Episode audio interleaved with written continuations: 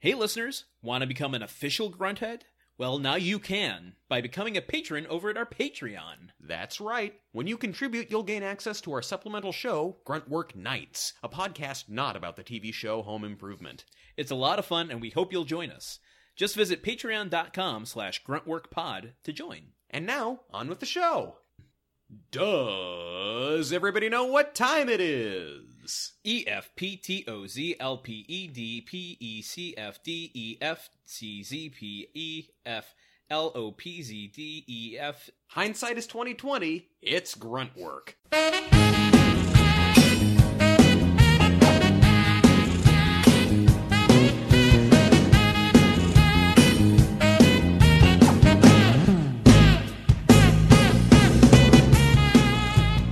Grunts come from a can. They were put there by a man in a TV studio downtown. If I had my way, I'd do grunt work every day. Because this, in fact, is Grunt Work, a podcast about the TV series Home Improvement that's chock full of vitamin G, which also stands for grunts. I'm your host, Truman, the better one, man Caps, and with me as always is Landon, the or better two, man Solano. Ah, okay. Yeah, you see what I was doing there? You did. You had me like, wait a minute, you're the better one? I don't know about that. No, but you're the better two. Oh. And it takes two to tango. And takes tango to get better eyesight. It takes off to a roll. Tango to go to Paris, and off to a roll. Wait, I'm sorry. What's off to a roll? Is that when you go to a bakery, to go get a roll for breakfast? Yeah. You go off to get a roll. Yeah. Okay. Well, good. I'm glad we figured that one out. Bye, honey. I'm off for a roll. Yeah. Okay. That's what I say every time I leave my apartment as a single man. Here, you're just talking to your plants. I'm just talking to my Roomba. Yeah. Actually, I'm sorry, Roomba. I have Siri now. Oh God, Siri's your mistress. Look, Siri is the one. Siri satisfies a certain set of needs, but Roomba is the one who you can take home to meet mom and dad. Roomba's the one who's cleaning up the place while you're gone. Siri's already at mom and dad's. Oh God! Actually, they just got a Roomba for Christmas too. So, wow! I mean, they don't need me at all anymore. Your parents have a very complicated relationship. Yeah, I feel like there is a low budget version of Her that's about a guy in his Roomba. I'm not gonna lie, I did the Parks and Rec thing where I put a little speaker on its head the very first day that I got it. On its head? On its body? I don't know. Okay. Whatever. Listen, AI, I'm not trying to tell you how you should shape your own body. I'm just saying, you teach me and I will follow suit. It's more like, hey, I love you, right?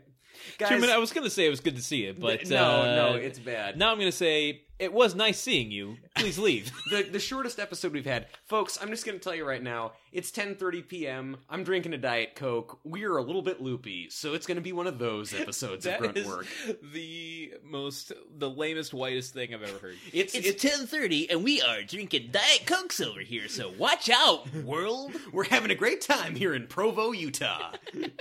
It's sick dunk on Utah. Landon, how you doing, man? I'm doing all right. I've been growing my hair out, and I think it's finally, it's not quite there yet, but it's getting to a place where it's starting to do the thing that I was hoping it was going to do. I gotta say, it looks good, man. You got some good volume going for it. Yeah, this is gonna sound a little gross, but almost a good way to start. This may revolt you, but for many, many years, I have not shampooed. Oh. I don't use shampoo. Or I just started using shampoo again because my hair is so thick and when it's unmanageable when I use shampoo. Now, let me say I wash it every single day. I scrub the scalp. I scrub the But what do you scrub with? With just, water, washcloth, sometimes if need be, I'll use just like a very small smattering of just regular soap. Wow. But I just have hair that the second you put the tiniest dab of shampoo in it, it just so much volume that's unmanageable. So that's my whole deal though. I couldn't imagine it without that. But as it gets longer, it gets heavier. So I'm able to shampoo and the weight of the hair holds itself down. And so it's finally getting to that place. I've had short hair for such a long time now. I'm kind of welcoming having long hair again. How will people be able to tell us apart, though? Because I'm traditionally the one on the podcast with long hair. And... You are. I will tell you the exact way they can tell us apart. Yeah. I'm letting mine do a little mullet thing. Oh. You keep yours short in the back. Yours is a party in front and a party in back. I'm a full-time party, baby. Whichever. Did you just become a little McConaughey there? Did you just become Moondog? Mm. Mm. Oh, man, you know, the thing about your hair is that it keeps getting longer, but you stay the same height. Was that a dunk on me?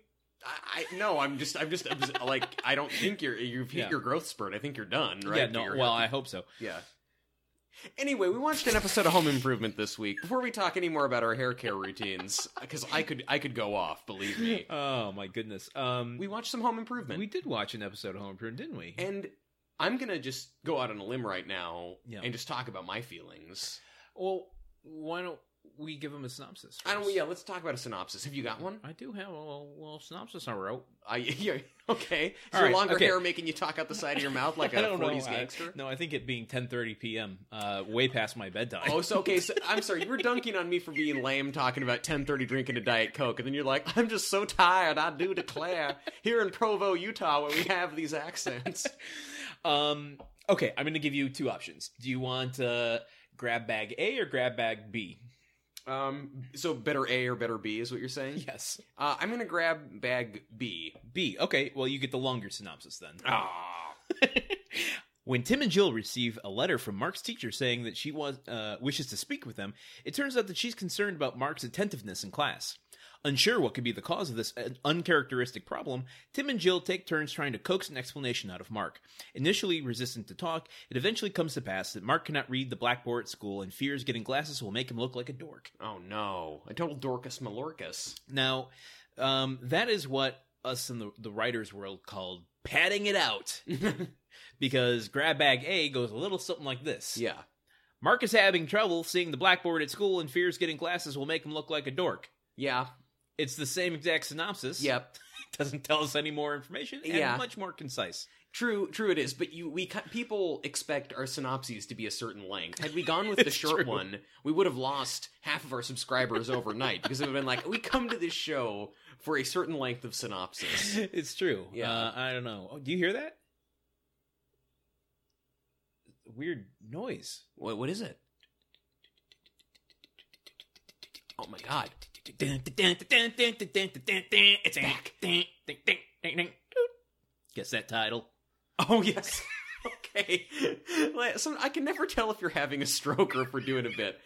Here, okay, what I think the title of this episode is. That's a sweet spot that I like to live in. Okay. I like that. You're dancing on the razor's edge every day. Okay, titles for this episode. The Mark Taylor Spectacle-tacular. Okay. Glass is. This one doesn't quite have the twist at the end of it that well, I'm assuming Glass does. It was a twist when I found out he couldn't see the board. I wasn't expecting that to be the problem. Is the twist at the end of Glass that they're all dead and that Haley Joel Osment comes in and like his whole fucking cinematic universe is tied together? The twist is that all of them are dead except Bruce Willis. That really fucks with people. It's a twist that actually invalidates the one really good movie he made.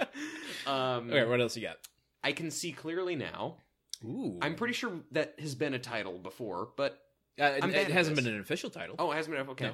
And then lastly, Cataracts Got Your Tongue. Oh. Yeah, you know, eyesight jokes. Oh, actually, I just thought of one more. Okay, good, because I was going to say, I thought that this would have been one that you would have got. Contact. A very concise title for a very long and meandering book. Yes, also true. Okay, well, now I feel bad, though, that I clearly haven't gotten one that I probably should have gotten. Yeah, well, I just assumed that this would have... It's a play on words that seems right up your alley. Oh, man, this is probably a side effect of it being 10:30 and me not having had enough Diet Coke. Sound effects aside, I'm just going to give you the title. Yeah. Title. Stay in your lane.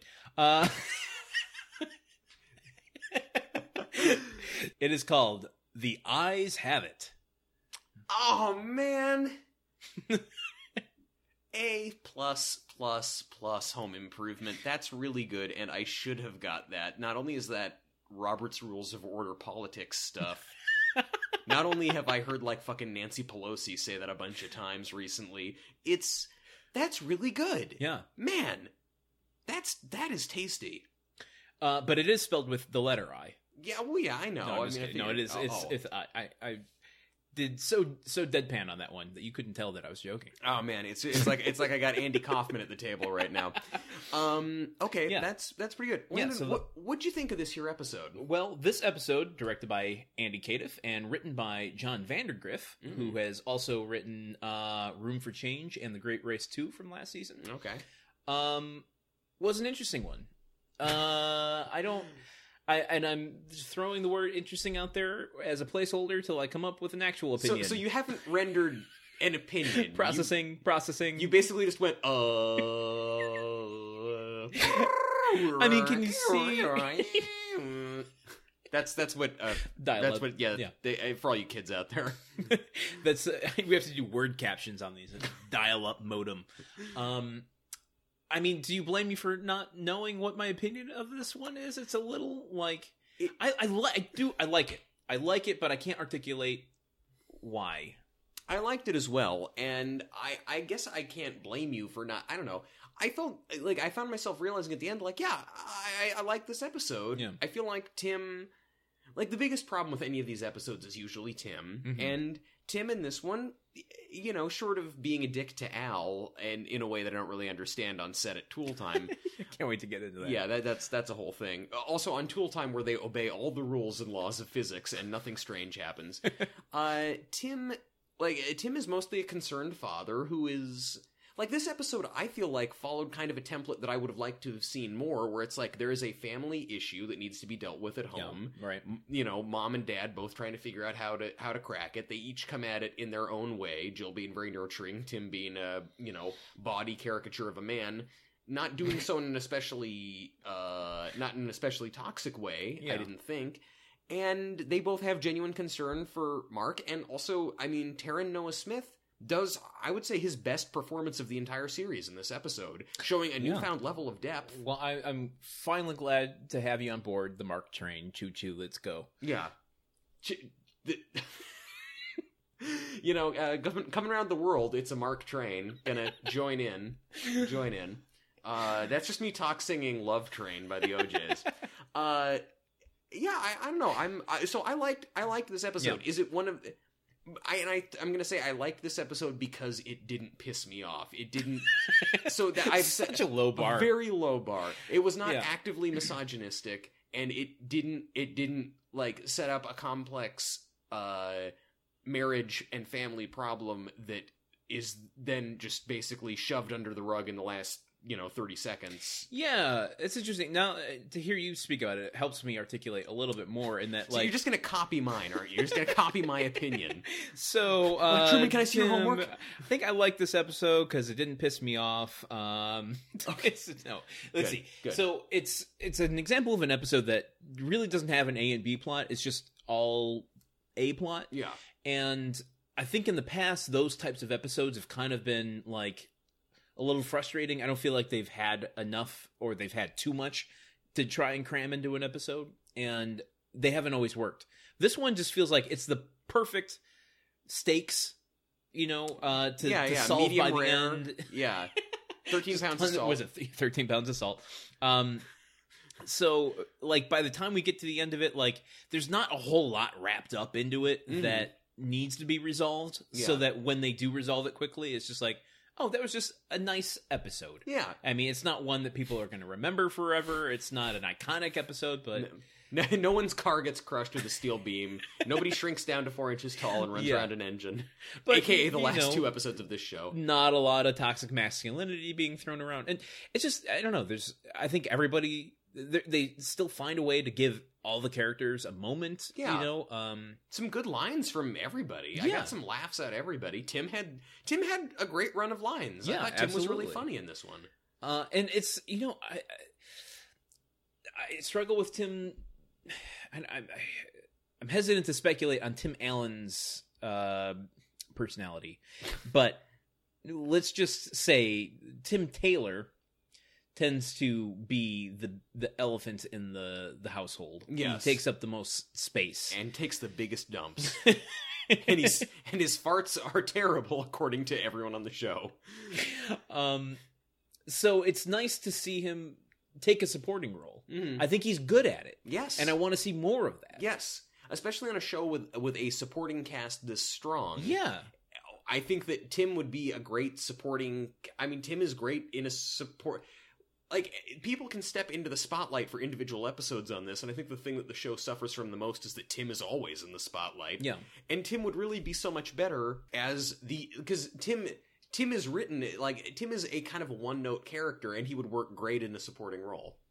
Yeah, I think he's good at assists, you know, and setting people up. Like, I would love to see him take a supporting role, and I'm sure we will in the future, of like setting up Randy for stuff. Yeah. Letting Randy dunk a few of the jokes. I mean, he clearly does. Yeah, on his own. He's on the football team. He's doing all kinds of slam dunks on the football team. Oh, that's how sports work. Yep. So I don't know, that's kind of how I felt about this episode. You want to dig into this guy? Yeah, let's that's a new metaphor. Digging. Yeah, let's dig in. Hey man, let's get our backhoe out and ease it down into the rich soil of Home Improvement. Yeah, and aerate it, you know. Just get it all up there. So we open, as we so often do, at tool time, yes, where Al is talking about carpets. And we are, there's a little something different about going on. There's a little, hey, there's a little, something different going on down there, man. Little something different happening over at the Tool Time place. Yes, for one thing, in every Tool Time segment, Al is for some reason in charge of the creative direction of the show. I feel like that's a whole other episode. I want to know what happened behind the scenes to go, okay, you know, it's like, Al gets one episode a year, yes, or one series, you know, because I guess he does it over the course of 3 days. It's his trilogy of carpet, if you will. Yeah.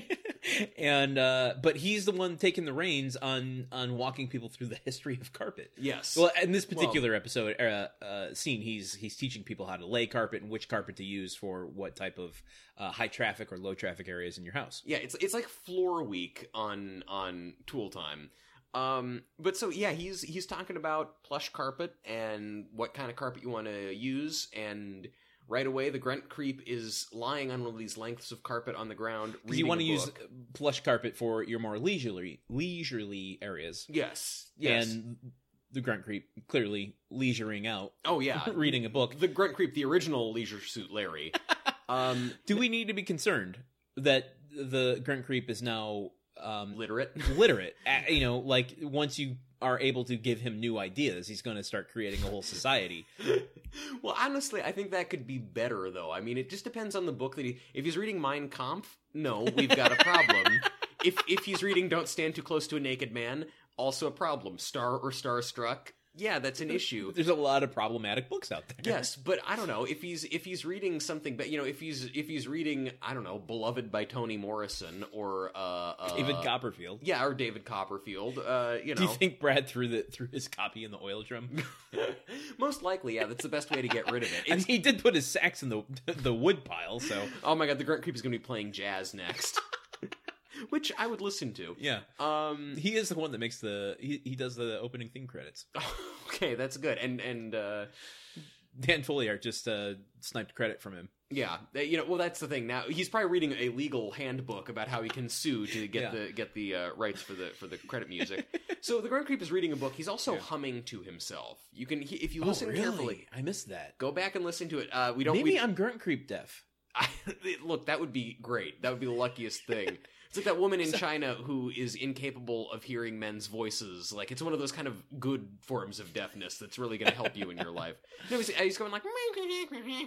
And then he throws the book aside and you hear it go clump.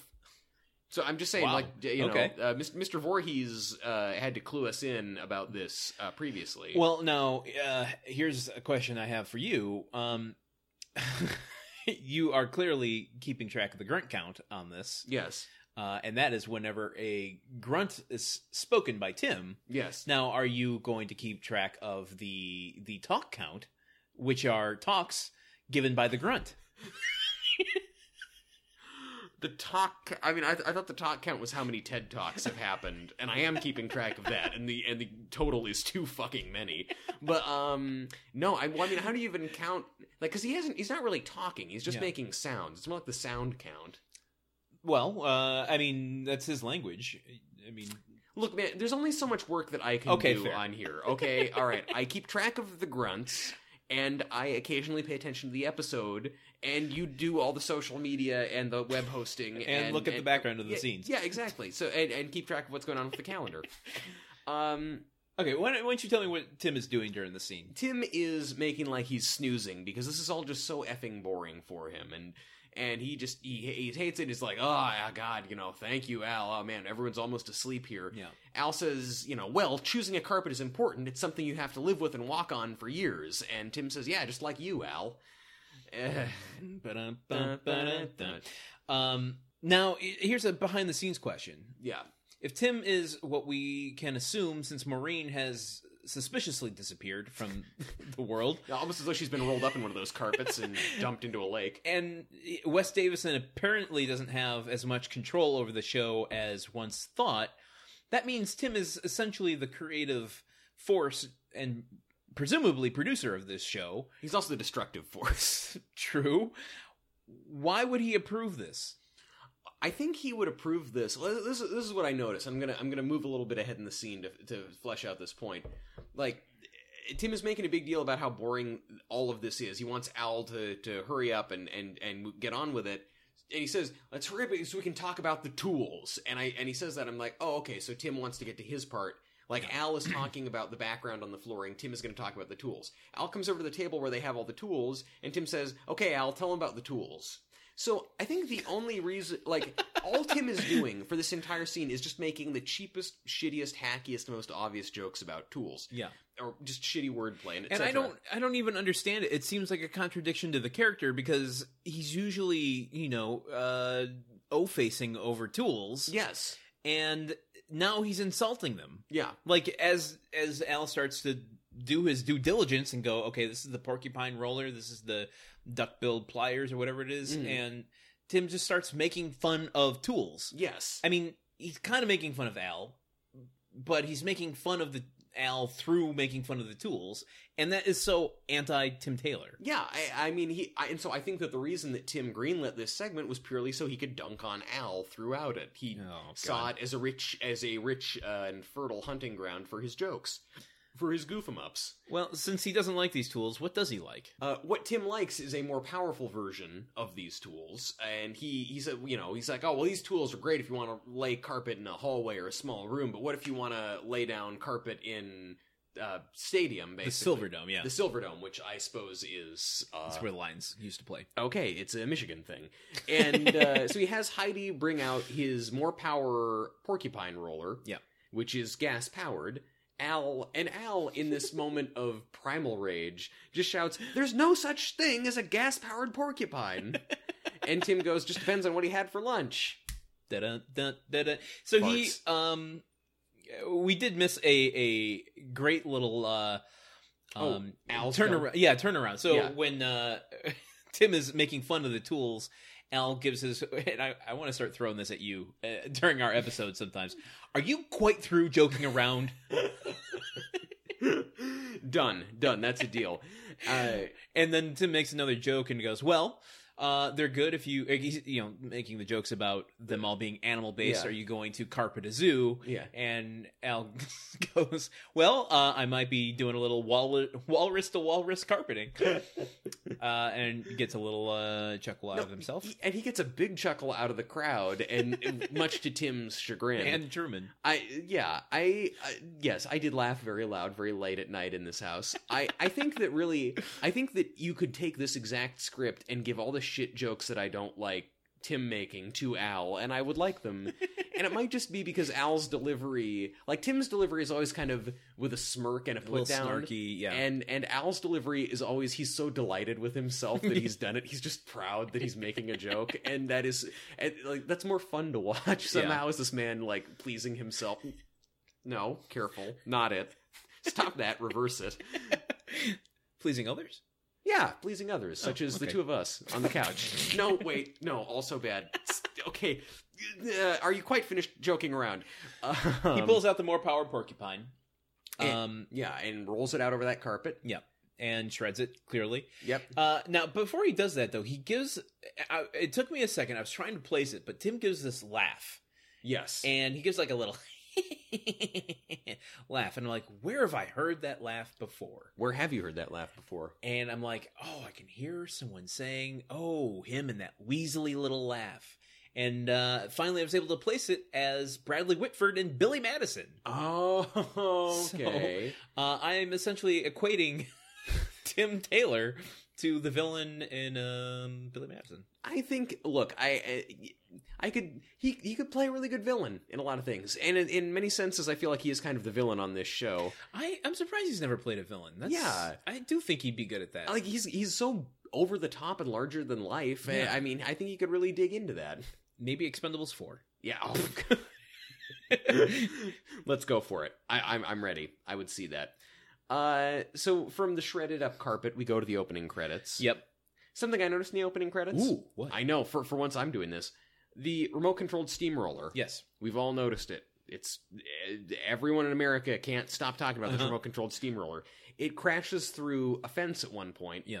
In this time, I don't think this has happened before. There's a cartoon explosion that appears on the screen over it when it goes through the fence. I think your Into the Spider-Verse eyes are now just catching all of these whams, pows, and kabams. My spider sense, if you will. Exactly. Yeah. I want to see the Spider-Man who lives in that oil drum full of transitions. That's the spider creep. Yeah. Oh man, that the spider creep is Spider-Ham's arch nemesis. Spider-Man Into the Spider-Verse in theaters now. Seriously, go see it. I am 100% promoting that movie for free. Yeah. One thing I noticed is Tim and Al on the TV. It's called the View-O-Matic. Yeah. It's a weird TV. Edit that out. We're gonna go from the theme song. We go to the kitchen. Yes. Where the boys are coming downstairs, and I didn't hear a word they were saying because I was deafened by how much feathered hair was going on. I mean, it was just a voluptuous, bouncing bouquet of blonde boys. You forgot bodacious, bodacious, blonde. Nah, never mind. We get into Pamela Anderson territory there. Yeah, they're very feathered and very coiffed, and they are helping Mark steam open a sealed letter that has been sent home from school by his teacher. Yeah, and Mark this is the first letter he's ever gotten sent home with. Yeah, have you ever gotten sent home a letter?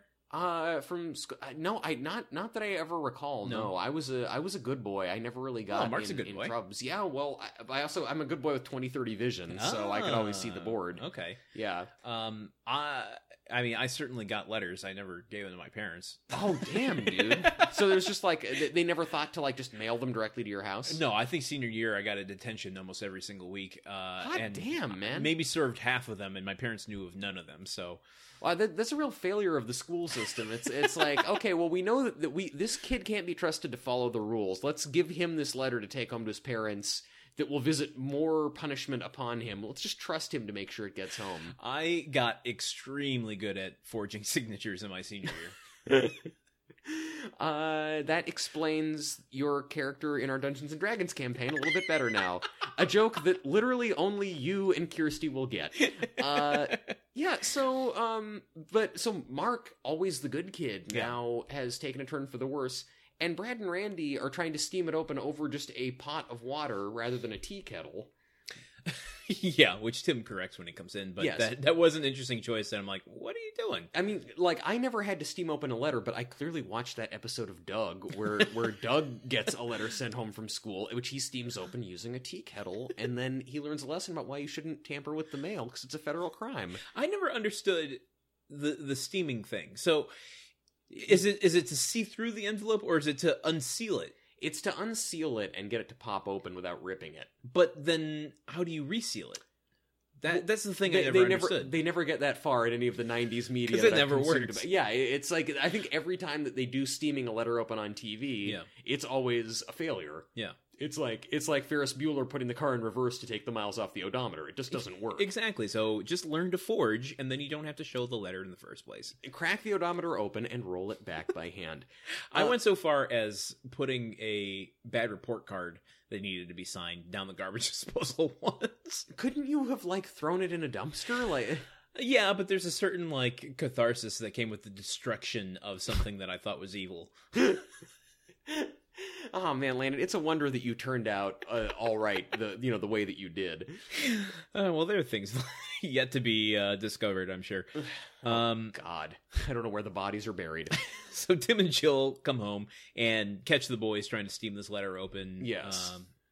In process. I don't know. I was trying to think of a fancy French way of saying that. Caught in the act. Caught red-handed. None of these are French. No, but so you know. They open the letter, yeah. And it turns out that Mark's teacher wants to meet with Tim and Jill. Yeah. But the teacher won't say why. Ooh. Tim is like, ooh, your first letter from a teacher, you're a man now. You're a man who's in deep, deep trouble, but you're still a man. And, you know, Mark is like, nothing's going on, nothing. It's nothing, okay? It's just nothing's going on.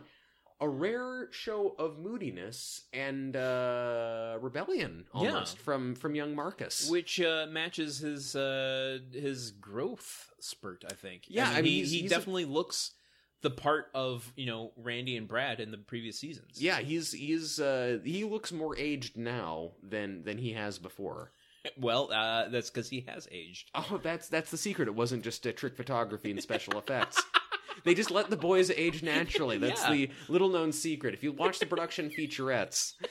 So he stomps off to go upstairs. The boys somewhat follow him. Doesn't matter, but Tim and Jill are left in the kitchen. Yeah, and they're trying to figure out what's going on. I mean, yeah. Jill is like, you know, Mark's a good boy. He's very smart. Like, why would this be happening? So Tim and Jill are talking about it, and Tim is suggesting, well, maybe his teacher just doesn't like him, you know? And she's like, well, why would his teacher not like him? And Tim says, well, you know, he might just have a bad teacher. Like, my fifth grade teacher hated me. She was terrible. And my sixth grade teacher, awful. Seventh grade teacher, also really bad. Eighth grade, just a tyrant out for me. And Jill is like, well, I started to see a pattern here, Tim. And Tim goes, yeah, I had a string of really bad teachers. That was kind of a funny line. I like that. It also informs a lot about the Tim Taylor character that we, you know, already knew, but just kind of interesting to see him. Yeah. Talk about it. Yeah, I give a look at his worldview. And so Jill starts going into trying to figure out, first of all, this teacher wants to meet at 3:30 p.m. Wouldn't school still be going? My school got out at 3 o'clock. When I've officially hit the age where I have no concept of when I was in school. Yeah, and I mean, it was. Well, I can't speak for when you were in school, but yeah. when I was in school, it was usually 3 o'clock or 3:30 was when school let out. Really? I mean, when I was in middle school, I think school let out at like 2:30. I guess that kind of makes sense. Yeah. I have no memory for it. I remember being at school super early. I think I got there at like 6:45. Oh yeah, I did too. Were you in jazz band also? No, I was in accounting. Ooh, at accounting? You had an accounting class? What's your excuse for sucking at math, then? That's the class that I got detention for every week. Well, Landon, here's your you set yourself up for failure, dude. Don't take accounting. And also, don't take it that early in the morning, my lord. Yeah, it was not fun. But they start going, so apparently school ends that age. Oh, that would make sense. She wants to meet with them before she goes home for the day. Yes. The teacher. Lazy. Hey, it checks out.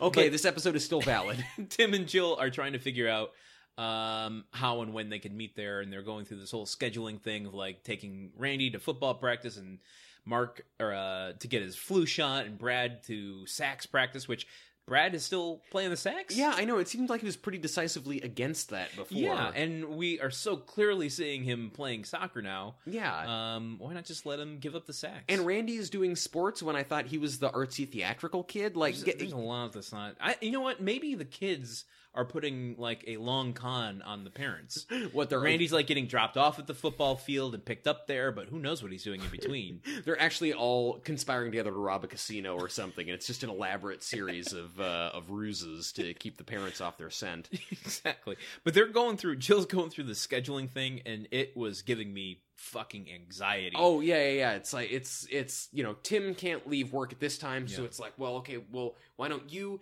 come home and pick up Mark and take him to the doctor, and then come home while he's at the doctor and pick up, you know, Brad and take him to the sax lesson, or like drop him off at school, and like, oh God, you're giving me anxiety now. I know. I like there. It gets comical to the degree of like different steps and ins and outs of their schedule they have to do to get the boys to where they need to be. And yet I feel like somewhat close to reality for parents that have to deal with that sort of stuff. It's just a matter of life, of scheduling things once your kids are at an age of social activities, and like, oh my God, why would anyone choose to step into that? Yeah, it scares the shit out of me. It's a lot. I mean, dealing with Just me with my own series of extracurricular activities was already kind of a lot for my family to handle. So having two other kids with that, and parents working, that's a lot. That's so a lot. I guess this turns into a Gruntwork salute to parents with kids who are actively involved in a bunch of things. We get a car transition. Yes, a car driving all over the place, like a dotted line, like those Family Circus cartoons where Jeffy is going all over town to do something. To the set of Tool Time. Yes, where Al is giving a lengthy presentation about the entire history of linoleum. Like with a flip chart and everything. It's a flip chart, yeah, because you can sense this great frustration on Al's part that, like, if only there was some kind of computer software that allowed me to make a presentation that could be powerful and get right to the point. You know, just like slides and slides. We have the technology to shrink ourselves down to 4 inches tall, and yet the only way that I can explain the history of linoleum is by flipping through a chart. Well, I don't know. Tim uses his stupid cue cards. Yes, Tim. I guess that would have been even better. Well, he could have had Tim holding them and flipping through them. At least get Tim involved, yeah. Yeah, but instead Tim is just... And this is also... If Al is running the show for Flooring Week on Tool Time, Al has got a very poor sense of stage presence because, like, why have two hosts out there if one of them is doing all the talking and the other one is just standing there? Well, I could speak to our Gruntwork Nights episodes recently where... We both let each other talk, and it went on for a bit. Yeah, but these two aren't talking about their top films of 2018 Fair. And going on and on about how much they loved Spider-Man Into the Spider-Verse in theaters now. See it, you asshole. Stop listening to the podcast and go to the theater before it's gone. Look, they're professionals. We're doing this pro bono. Fair, okay. Except for our wonderful Patreon subscribers. Speaking of going on for a long time and not letting your co-host talk, that's what I just did. But Al is giving this lengthy presentation about linoleum, and Tim is going through these exhaustive motions of, like, being bored to the point of falling asleep. He's putting on the, like, Ebenezer Scrooge sleep cap with his whole, like, candle. He's got a candle and, like, a cup full of presumably warm milk. Like, I respect this bit because of how, I don't know, like, that's such a, like... old school cartoony way of showing you're about to go to sleep. Like, who put like a sleeping cap and a candle in a candle holder? What do you think the scene was? Set the scene for us of when the last person to ever wear a sleeping cap decided, I'm no longer going to wear a sleeping cap. You know, like the last fleeting moment of the genuine sleeping cap. I feel like the year was probably 1983, oh, and it God. Was like no, but this is like, but it's in like a village from like The Village by M. Night Shyamalan, where they're pretending it's the past, but a person is putting on his sleeping cap and he's got. His or her could be a her. I'm sorry. Let me correct for my inherent bias here. His or her cap and his or her candle and the little metal holder. I think gender norms were pretty solid back when sleeping caps were a thing. So it's a safe assumption that women didn't wear sleeping caps. But both in the 80s and then in this the village where it's even more than that. But the person is about to blow out their candle, and they look overhead, and they see an airplane flying through the sky. And their first thought is, what is that giant iron bird? And their second thought is, oh, shit, this is probably an outmoded way of showing that it's time to go to sleep. And they pull it off, throw it to the ground, go get an iPod, and put it on to a white noise podcast and go to sleep to that. Nice. They say no more, and then they stomp on the cap. And Scene, directed by Sofia Coppola. Executive producer Vince Gilligan. What a weird production we've got here. And now I'm picturing Bill Murray in the role. Yeah. And then he wakes up the next day wearing the sleeping cap again, and there's no plane overhead. No! Oh, my goodness. Oh, geez, this brought to you by Diet Coke and an hour later than we normally do this. So, one thing I learned... Yeah. That linoleum comes from the flax flour. That was new information to me, assuming that it's real. I mean, I don't know why they'd make this up. Yeah, I don't think they did. They probably opened up an Encyclopedia Britannica, a Wikipedia analog edition, to figure this out. Yeah, so we get some... I mean, I will admit, though, it is very boring. Yeah. It is very, very boring. But then Al finishes by promoting, tune in tomorrow for our episode about floor coverings of the future, or... The Vinyl Frontier. So good. Best joke of the episode? Possibly, although there are a lot of them. Yeah. Best joke of the season, I think, so far. In my personal opinion. Really? Okay. Yeah. Wow, man. Okay. Bold claim. Bold claim. I liked it. It was a very good line. And also, again, delivered by Al, who, like... Al is so oblivious to how tired Tim is. Al is so excited to be talking about these things that it just... I mean, honestly, if you put yourself in Al's shoes, though, and Tim is making fun of literally everything you ever say, how would you ever know if the thing you're saying that is actually boring or has an effect on people... if he's, it's the man who cried wolf. I mean, he's sitting there scratching his butt. How is that any different than him insulting, your mother or the tools you're using or, your weight, your flannel, your beard? I mean, how is that any different than anything? Yeah, I understand Al's obliviousness. Fish don't really know that they're surrounded by water. I like right. And there's been episodes where Tim isn't making fun of Al, and it immediately throws Al off, and he wants Tim to be making fun of him because he knows nothing else. Yeah, it's really an object lesson in how abuse can completely change a person's perception. How to really gaslight your supposed friends. Yes. And then we go into a weird button on this scene where we, Al kind of signs off, which is uncharacteristic of the show. And then they both walk off stage behind, till time behind the scenes where Heidi's asleep at the monitor. Yeah. Which I don't know. I guess we've never heard if she does a sign off of the show. Yeah. I mean, and that's what time it was. It's been Tool time, and now it's Irma time.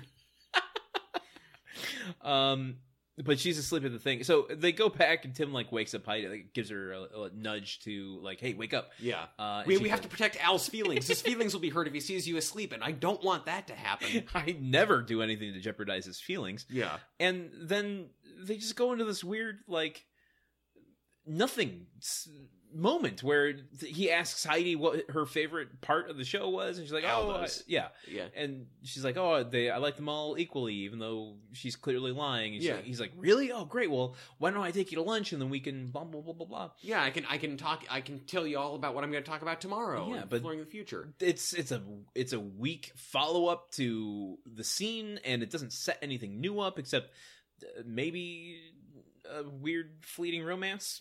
Between the two, but I guess Eileen's still in the picture. I don't know. Well, maybe so, and also also Al and Heidi. It's been established they're kind of friends anyway. They're sort of a united front against Tim in the Halloween episode, right? Crazy for You and other things, and also they try and set this up oh no, Heidi, oh crap, you're screwed. And I'm looking at it free lunch.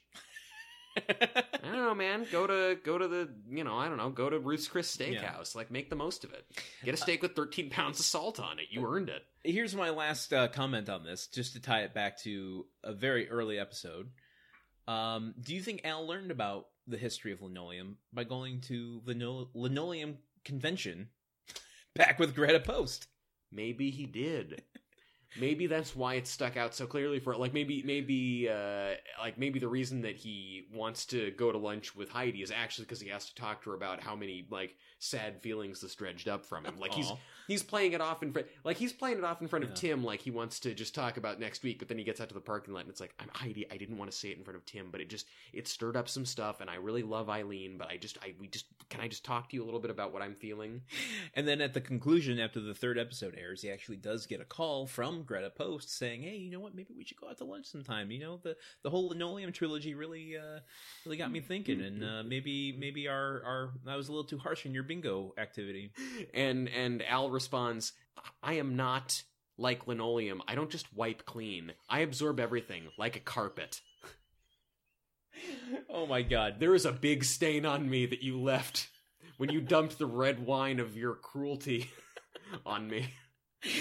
That got really funny. That's great, man. Well, I'm glad we told people so they'll know to laugh. Who needs a laugh track? So it's just like the Olympics. There's a panel of judges and confer. It's like, yes, okay. And the Czechoslovakian judges confirming that got really funny. Okay, very good.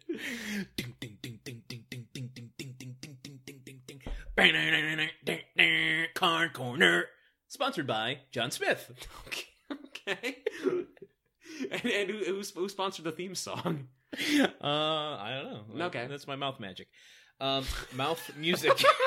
Oh God, no! I keep making the Pornhub jokes. Like I gotta. Oh man. This week we asked Mr. Karn.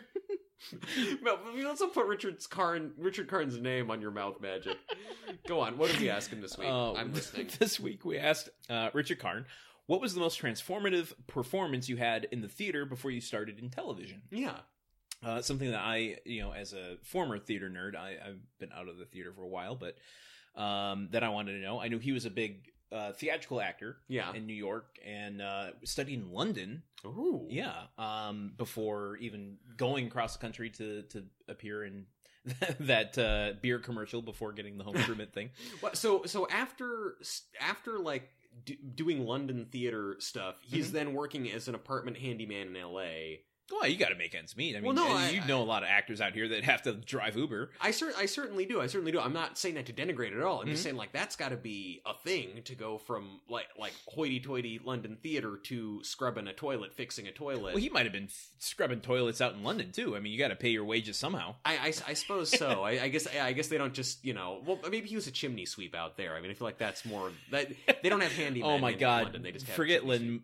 Manuel Miranda. Ooh, I need to see Mary Poppins with Richard Karn. Oh my God, that would be perfect. I would shill out some big bucks for that. Unfortunately, that wasn't his answer to the transformative performance you had in the theater question. Yeah, what was that? What was that answer? His answer. I'm going to read it verbatim. Quote: I was transforming a lot before television. I can tell you one of the funniest shows. One of the shows that I loved doing was The Nerd at the Actors Theater in Louisville. Oh, The Nerd? The Nerd, which I feel like, coincidentally, is very fitting for this episode where Mark is worried about becoming the dork. Yeah. But The Nerd, I actually read this. I got on this, farce kick. I was super into Noises Off for a while. I was noticing it on the DVD shelf behind you. I have the DVD. The Peter Bogdanovich movie is just so much fun. Yeah. I mean, John Ritter obviously is hilarious, but the whole cast is great. But I was obsessed with the play. I can't remember how I discovered it, but this isn't about me. I'm going to go into Karn in a second, but here on Solano Corner. Actually. It's Solano. Oh, well, okay. I stand corrected, Namer. Thank you. Which is more like Kramer, so it's like, giddy up!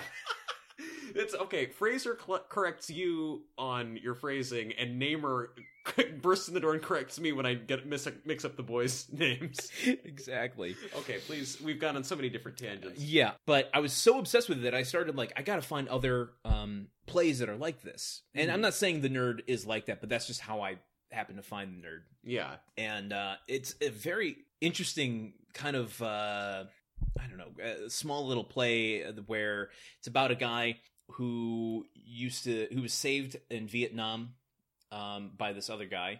They have never met, but they've been corresponding cross country since they've been back. And his wife is telling him, I would just like to see you do something selfless for once. Yeah. And it turns out that this guy needs some help, and so he's like, "Can I come stay with you for a bit?" And they finally meet, and blah blah blah. They go through this whole thing, and it turns out the twist of the thing. And spoiler alert for the theater.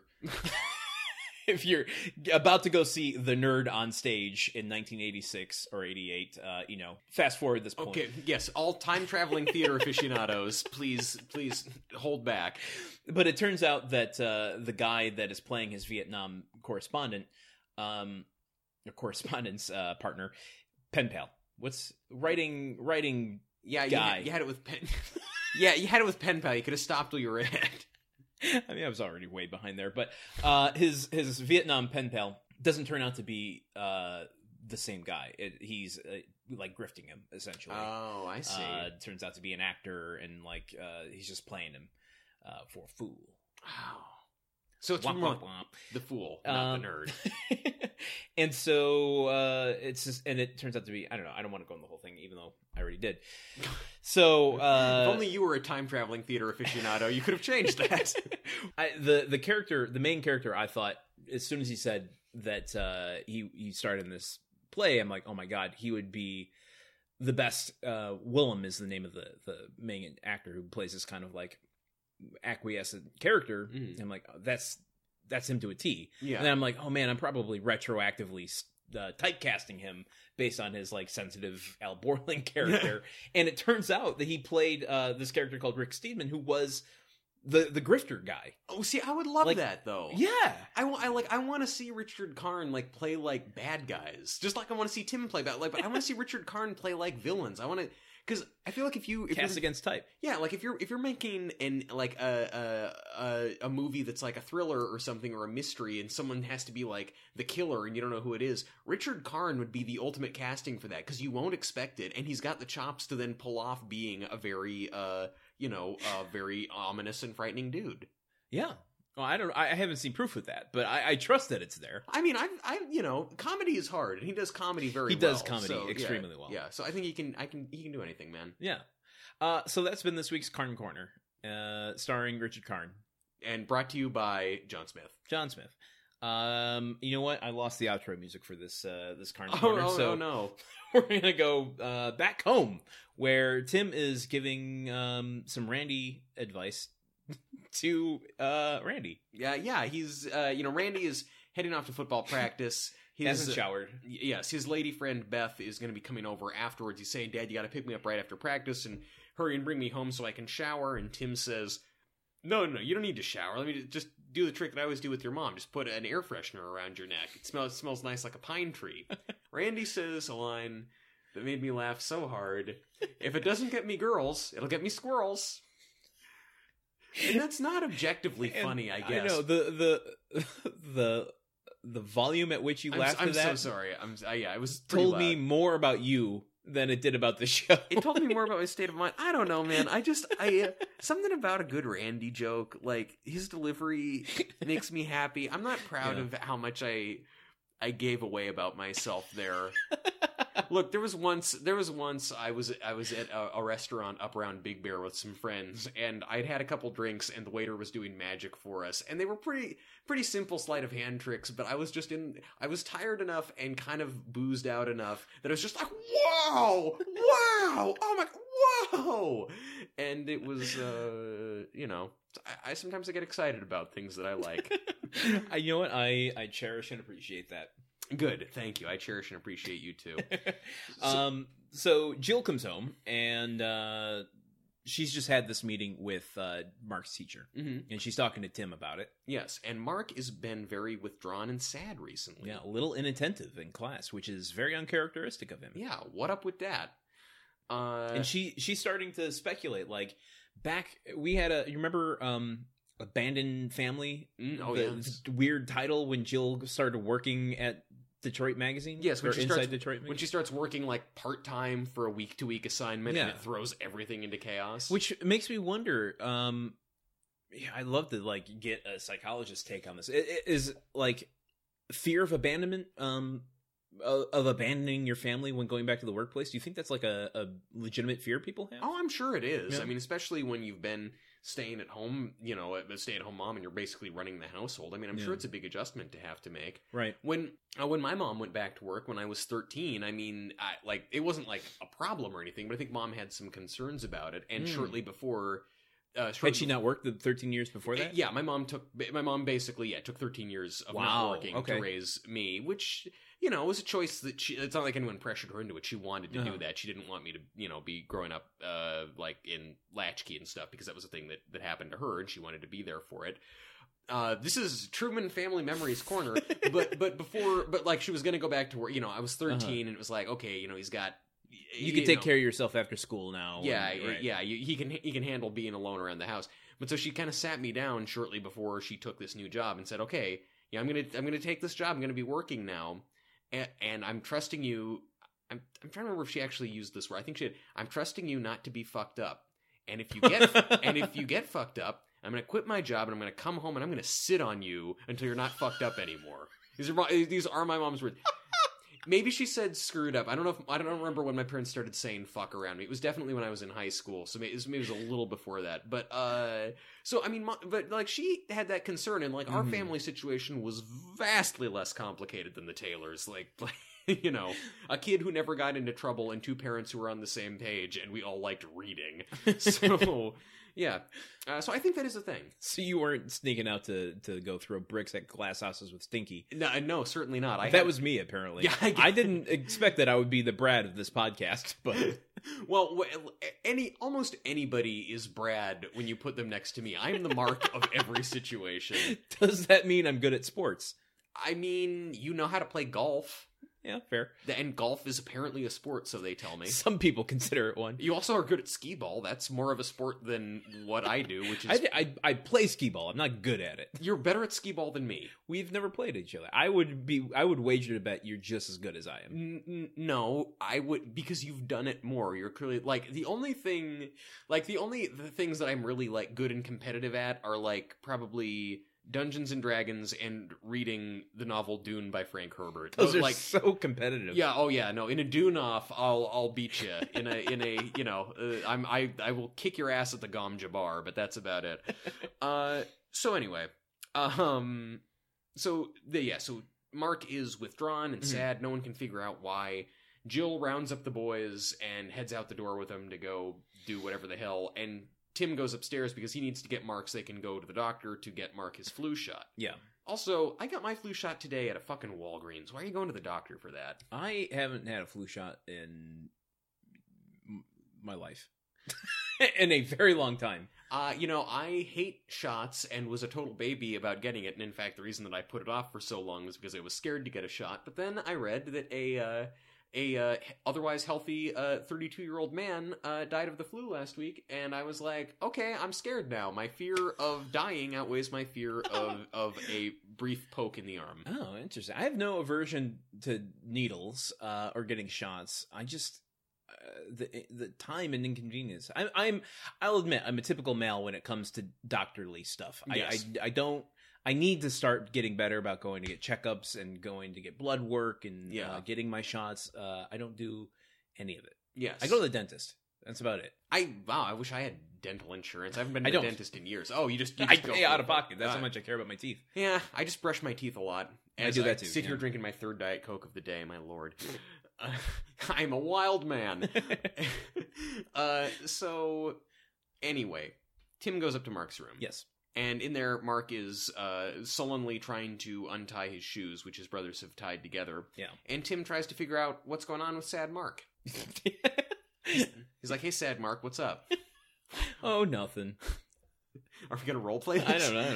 I don't know. He's trying to coax information out of Mark, to get to the bottom of why he's being so weird in school.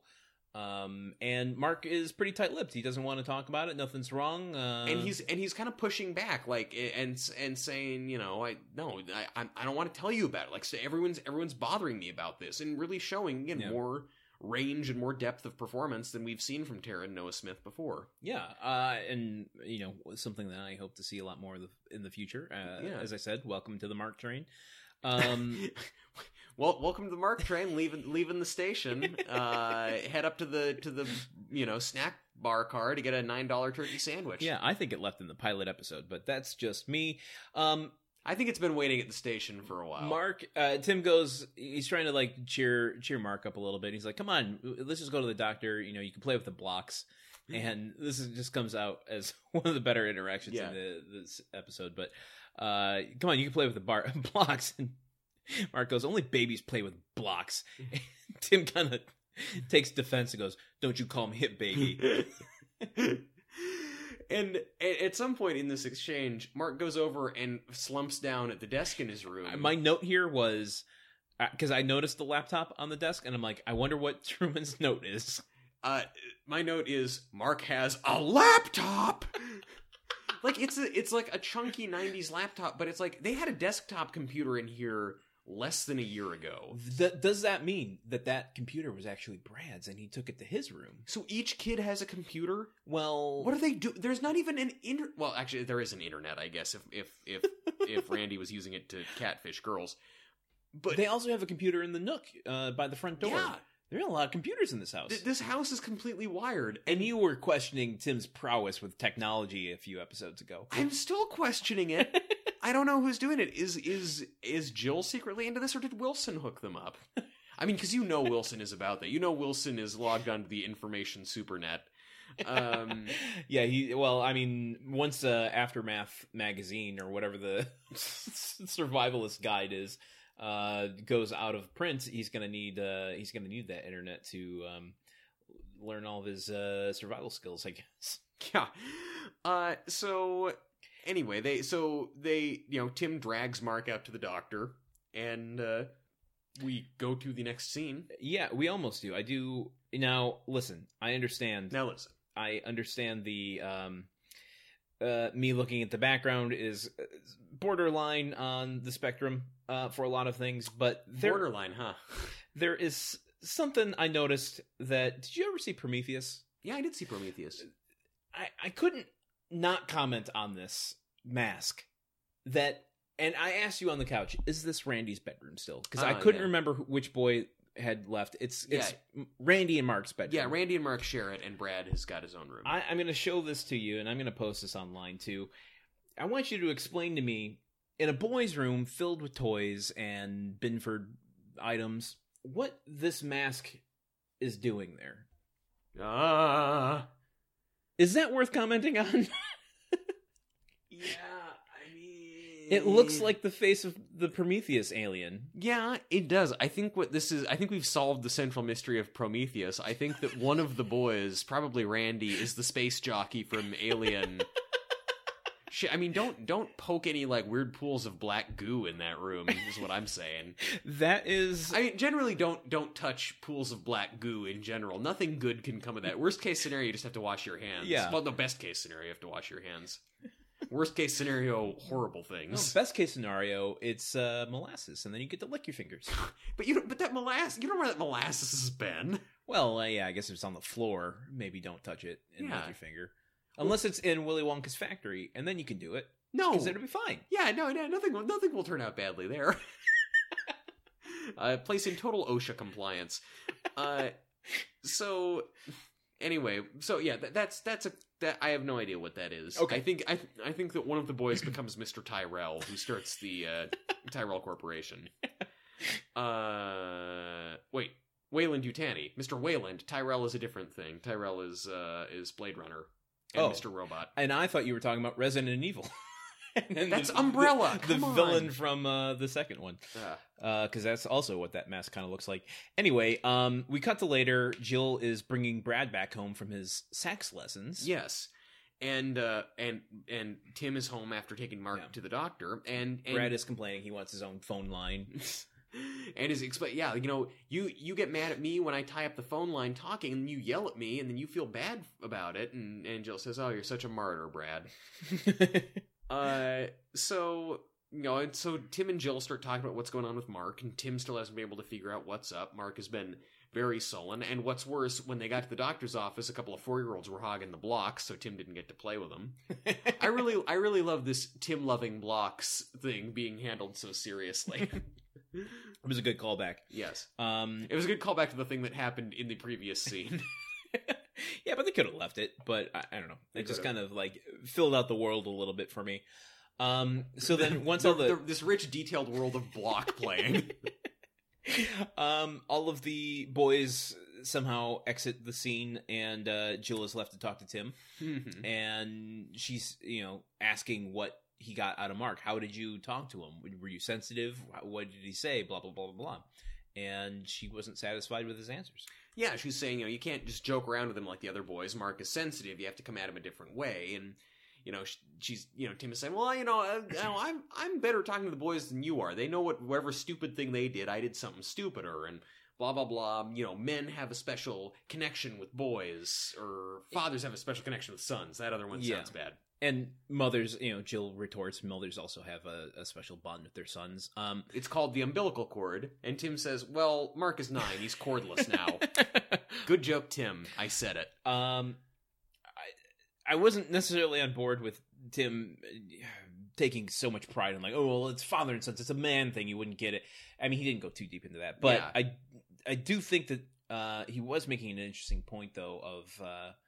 Well, what? Just about the fact that he and the boys have a certain rapport because the boys are Thank rowdy. You. No, you jogged my memory. It was, I do think it's interesting in all of Tim's whateverness that embodies his character, that there is a kind of like almost anti-role model. Almost, you know, like if you were, you know, anti-heroes, you have an anti-role model that like to, if you, I'm trying to like put myself in the mindset of like having a father that's always knowing that my dad has always done worse than me at something takes so much pressure off. And like, I feel like just inherently builds your confidence in a way.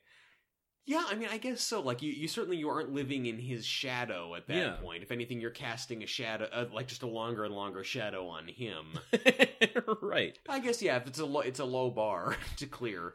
I don't know. I just thought that was kind of interesting. Yeah. And then Mark comes down and Jill tries to take her sensitive approach.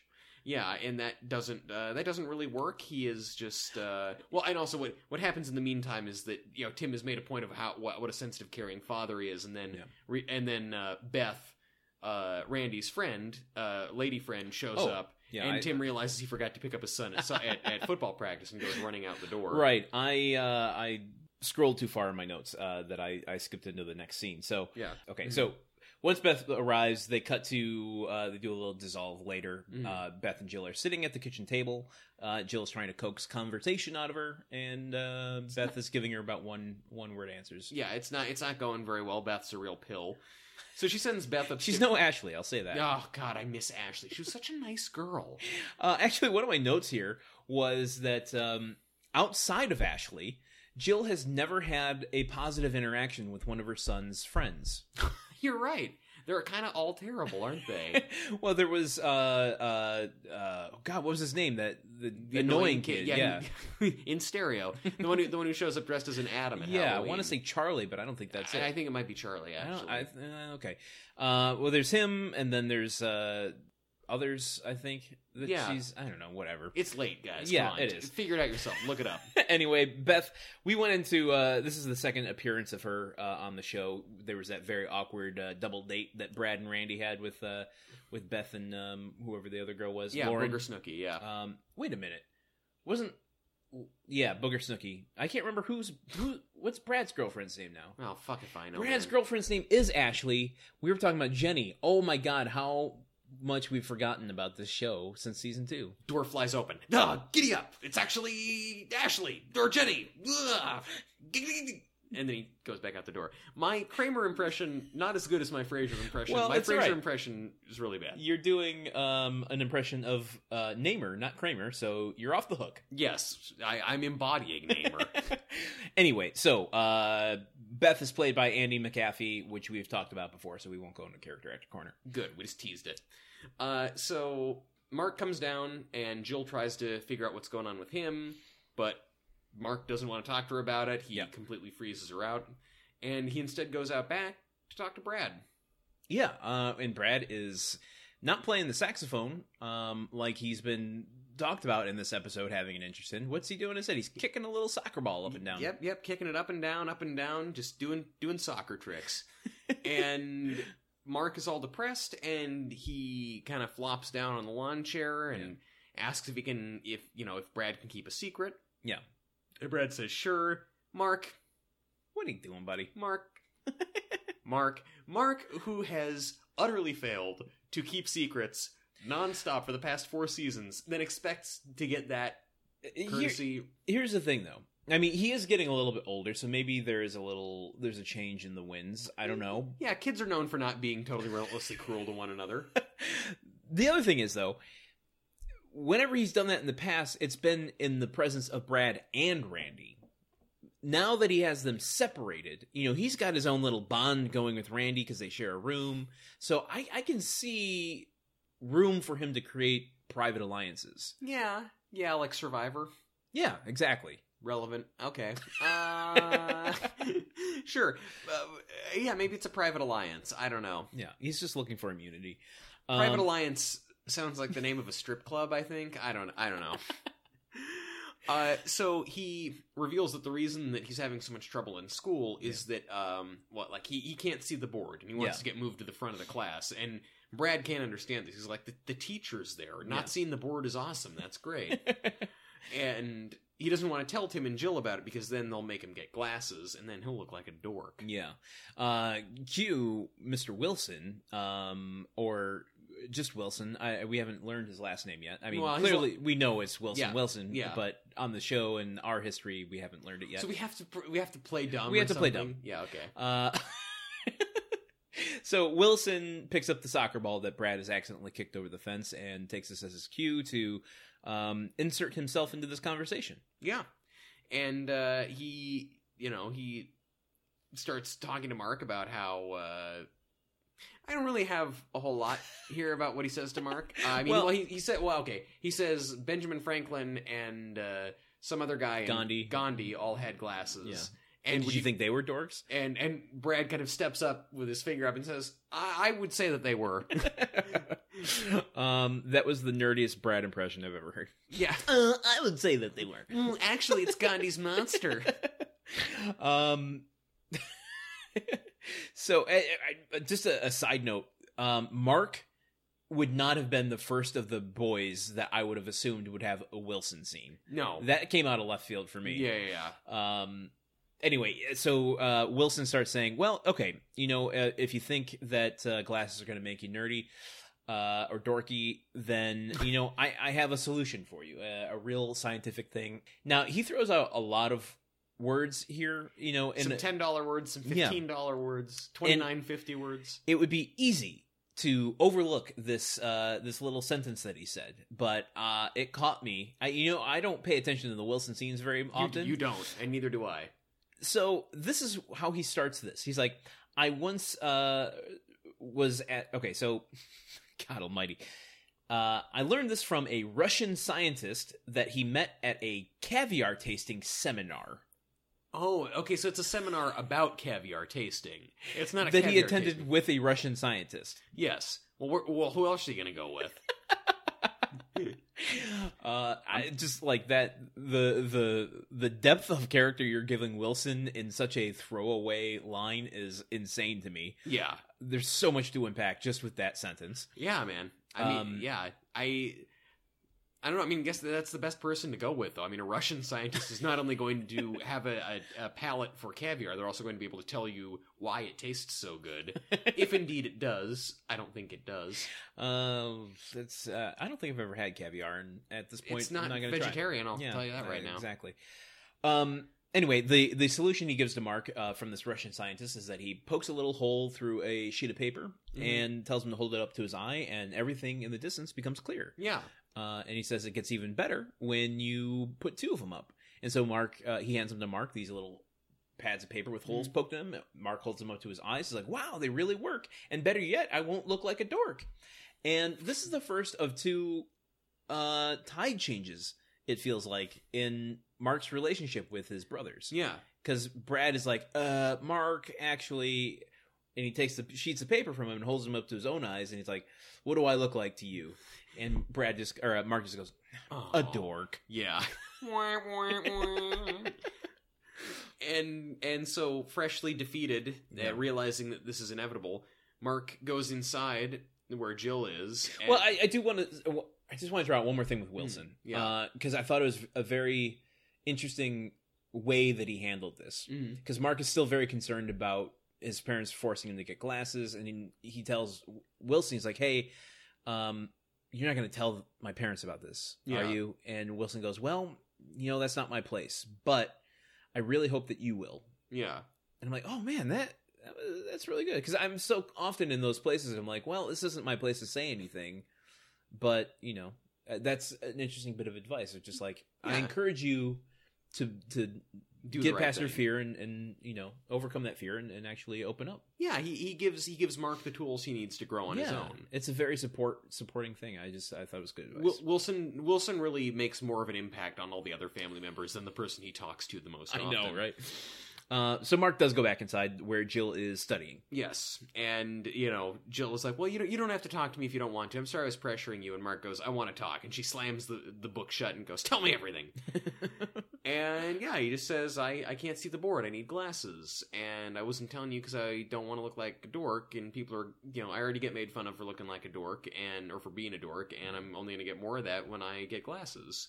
And then I actually have an issue with something Jill says here. Mm-hmm. Yeah. Where she refutes what he's saying and saying, nobody thinks you are a dork.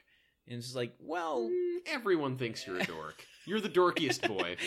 But the other thing about it is that she's denying his reality. Yes. You know, this is his experience. Whether or not people actually think he's a dork or not is beside the point. He thinks everybody thinks that he's a dork. Yeah. So her saying that is refuting his experience. Yes.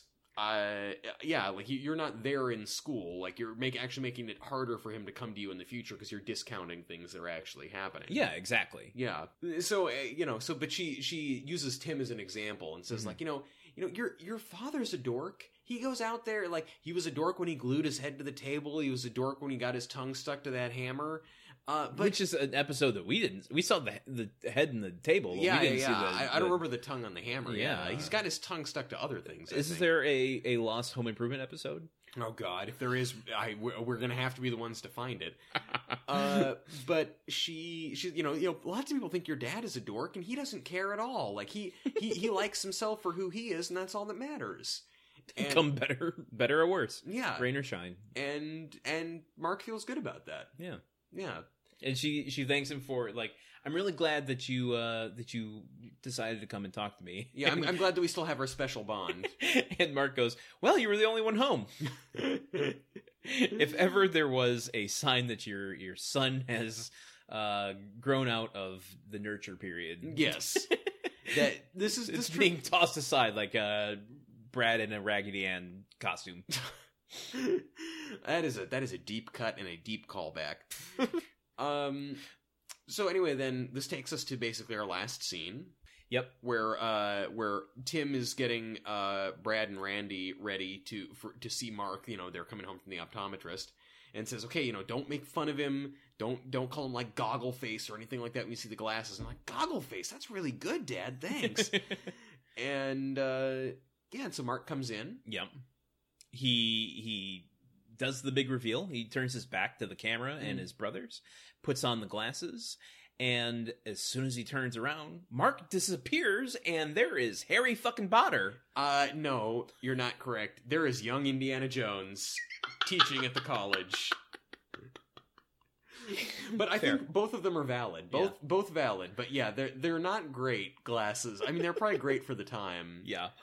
This is the same era where there was an X-Files episode where Scully is literally wearing like round Harry Potter glasses, and the world is supposed to think, "Oh, that's sexy." And the thing is, it is because Gillian Anderson. But whatever, go on.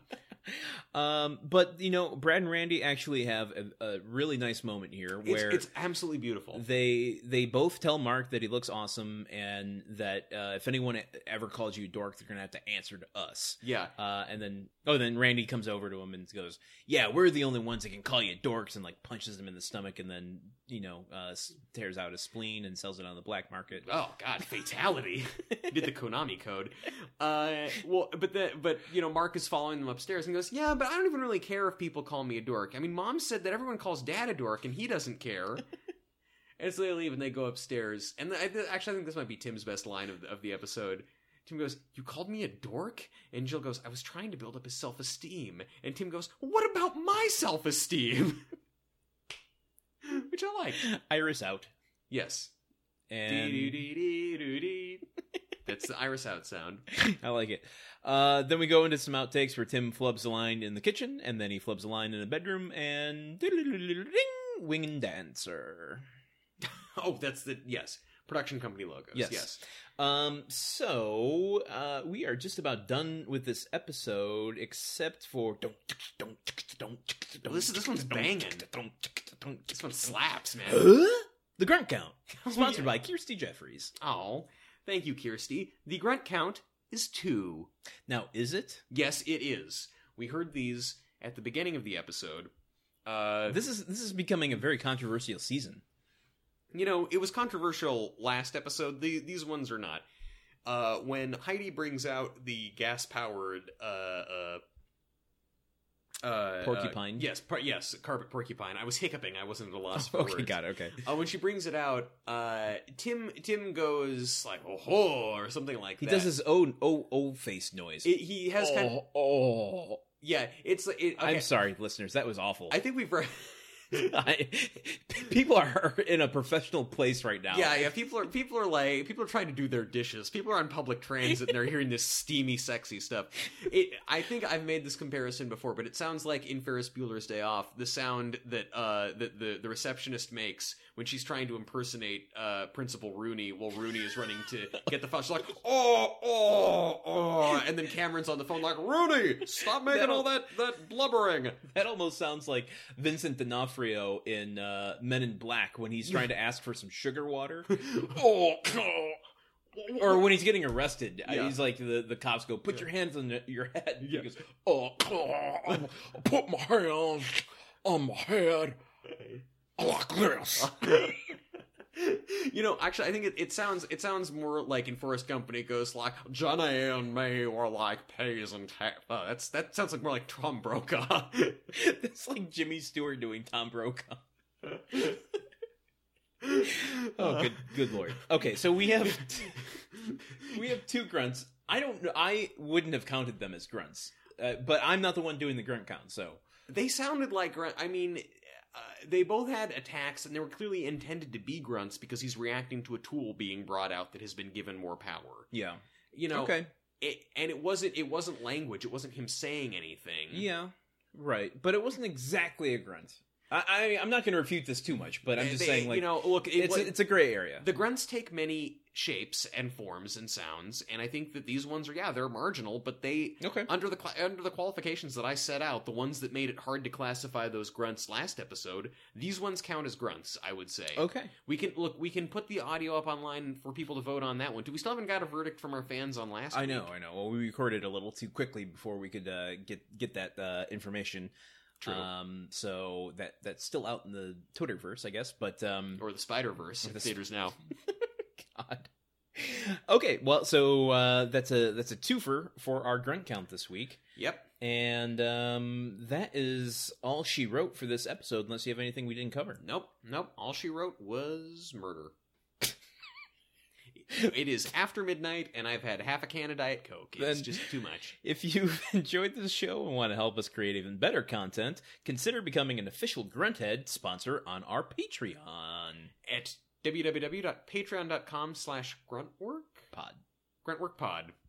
Look, I've had 2 years to memorize the first URL. You got to give me more time on this one. That's all right. I wasn't expecting you to do it. I was just thinking you were going to jump into what Patreon is. Patreon is a great place where you can contribute money to help us do what we do. Yeah. Money that helps us do things like pay our server costs, helps us to buy equipment. Believe it or not, we do need equipment for this job that we do. I don't think they give a shit what we do with the money. I think they want to know what they get. Well, what you get from the money is you get access to our special bonus podcast, Gruntwork Nights. Yes. A podcast about everything but home improvement. If you like our tangents, if you liked that bit where we kind of went on and on about Jimmy Stewart doing a Tom Brokaw impression as Vincent D'Onofrio, as Jeffrey Jones in Ferris Bueller's Day Off, you know, that kind of thing, then you should definitely contribute to our podcast, I guess, on our Patreon. Soft sell, man. No, I mean, just do it. Just. I'm sorry, it's very late at night. That is patreon.com/gruntworkpod. Yes. If you want to help others find the show, you can consider leaving us a rating or review on iTunes or wherever you listen to your podcasts. And if you do, tell them what they get. They get Contacts. The books, like the Carl Sagan books, like just you're going to send them a crate of Contact. You poke novels? A hole through the entire book Contact, and you hold it up to your eye. It does it like increase your vision if it's more than one sheet? It's basically like a telescopic monocle that you can use to see. Holy shit. But only out of one eye, so your depth perception is going to be fucked. Wow. Yes. Just pictured someone instead of Coke bottle glasses just having two books of Contact on their face. Please stop by on Twitter, Facebook, or Instagram, where you can find us at GruntworkPod. You can also find information on today's show on our website, which is www.gruntworkpodcast.com. While you're there, I'm still thinking of the Contact glasses. Yeah. While you're there, you can sign up for our weekly newsletter, where you can get some information on today's show. Be notified whenever one's new. Yeah. I've been doing a little Gruntwork puzzle so that you can get a hint for what the grunt count is going to be. I'm already debating what number 2 is going to be. Mr. Police, you could have found the grunt count. I gave you all the clues. And until next week, when we have another episode of Home Improvement for you guys, I've been Landon Solano. I've been Truman Capps. And don't sit too close to this podcast, because it's bad for your eyes.